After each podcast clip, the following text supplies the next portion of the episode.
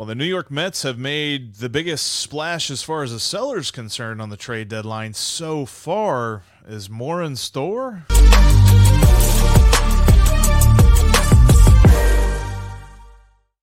Hello, I'm Jeff Carr, channel manager for Locked On MLB, and alongside me is Ryan Finkelstein, host of Locked On Mets, where it's your New York Mets every single day.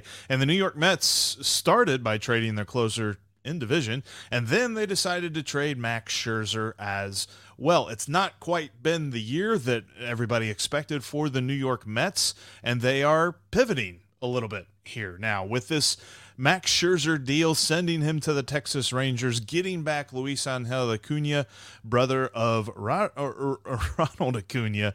Uh, going to be an interesting one there if he makes it to the major leagues. Have a sibling rivalry in the NL East. But what was your initial reaction, Ryan, to this trade when it went down? I can't believe it wasn't Justin Verlander. That, was my initial reaction. Where there started to be rumblings about Max Scherzer.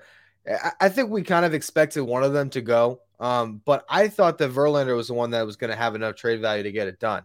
Max Scherzer this year has given up a lot of home runs, hasn't looked great, has pitched to an ERA over four. I didn't know he'd have this type of value. Now, granted, the Mets sent $35 million in this trade. So they essentially buy a prospect for 35 million. Uh, but it, it, was a crazy deal. And now the Mets are sitting in the position with Verlander where they could deal him. They got the, the leverage to do so or they can hold them, and I kind of want them to because I'd like them to still have some pitching the next couple of years. I was I was gonna say, is this like a situation where the Mets will be able to reload quickly through their own system with pitching coming up to the major leagues, or is this something that just kind of creates a hole that you now look to the off season to be something that they fill it? I think it's more the latter there. Now I will say the Mets have been working overtime to get pitching. They, they drafted a ton of pitchers, a lot of college arms this year. They've had a couple guys rise to their, their system. Christian Scott, Mike Vasil have had some big years and could be in the mix next year, but that's not an ace. And you know, this Mets team wants to contend big time in 2024. They need frontline starters. That's why I wonder what they do with Verlander. Because if they trade him to have to fill two holes next year, that's going to be more tough. And I really think that puts them in this position where hey, if you want to give that Godfather offer of prospects, they might listen. I still don't know if they're gonna. I think if, if they were seriously going to trade Justin Verlander, I don't know if he starts the game today, and he did pitch, um, you know, uh, this afternoon. Where do you see Luisangel Acuna fitting into the future of this Mets team? Well, right now, I'd say for one, he's the top prospect in the system. You can get that in any trade at the deadline. You love it. It's interesting because I think for teams that you know had an open roster, Shortstop would probably be where he'd play. Center field, he's got some time. The Mets have Lindor and Nimmo, so I don't see those positions. I imagine second base uh, is likely the home for him. Jeff McNeil's looked great in a corner outfield spot this year, so I, I could see McNeil shifting out, maybe playing right field next year. Um, that leads some question, I guess. We'll, we'll, see what happens with Starling Marte as well, but um, I, I think second base is my guess right now. Did the quickness and, and really the the vastness of the two players that they've dealt so far surprise you at how much the Mets are just going into that seller's mentality? Not necessarily. You know, I, I, I at this point I figured David Robertson was going to be gone. Right? It's a rental reliever. You don't have a great shot this year. You might as well move him, get some value back. I think they did well in that trade.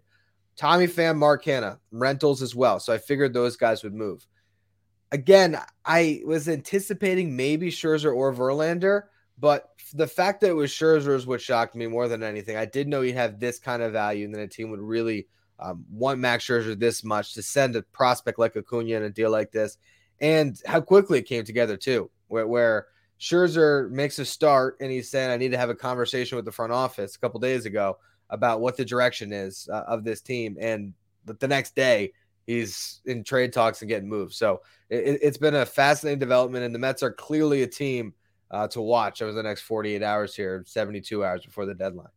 Who's next?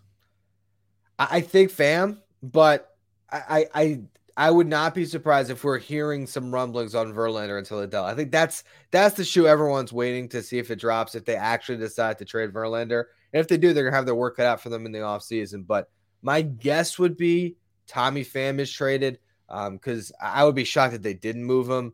Verlander, I, I, I don't know. I'm, I'm kind of at a coin flip at this point.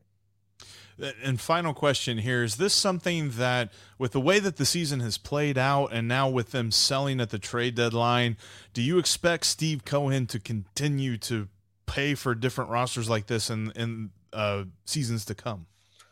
I think so. I mean, look, even with the Scherzer trade, because they're still eating money on that contract next year, the payroll is already at that point where they're, if they're not still over the luxury tax, by the time everyone gets through arbitration, they're going to be over it already before they even make moves. And as Steve Cohen has said in the past, if you're going to be a luxury tax team, blow past it. The crazy part about this trade, I haven't gotten a chance because I was on a little trip to read the full article from Ken Rosenthal the Athletic, but apparently the Mets saved money on this trade, and according to what I've you know read off of Twitter, it seems like they saved 59 million dollars on this trade while eating 35 million, and the reason being is they are so far into that tax. I know it's some crazy math, but basically because of the money they save on payroll from not paying Scherzer and how much more that would have been taxed, in a way they save money. In reality, it'll be reinvested into the team. It won't really matter, but it's just uh, the crazy wonky math that you get into when Steve Cohen is spending,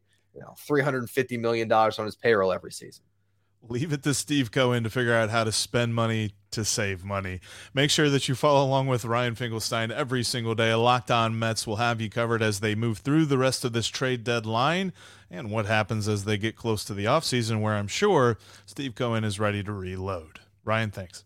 Thank you.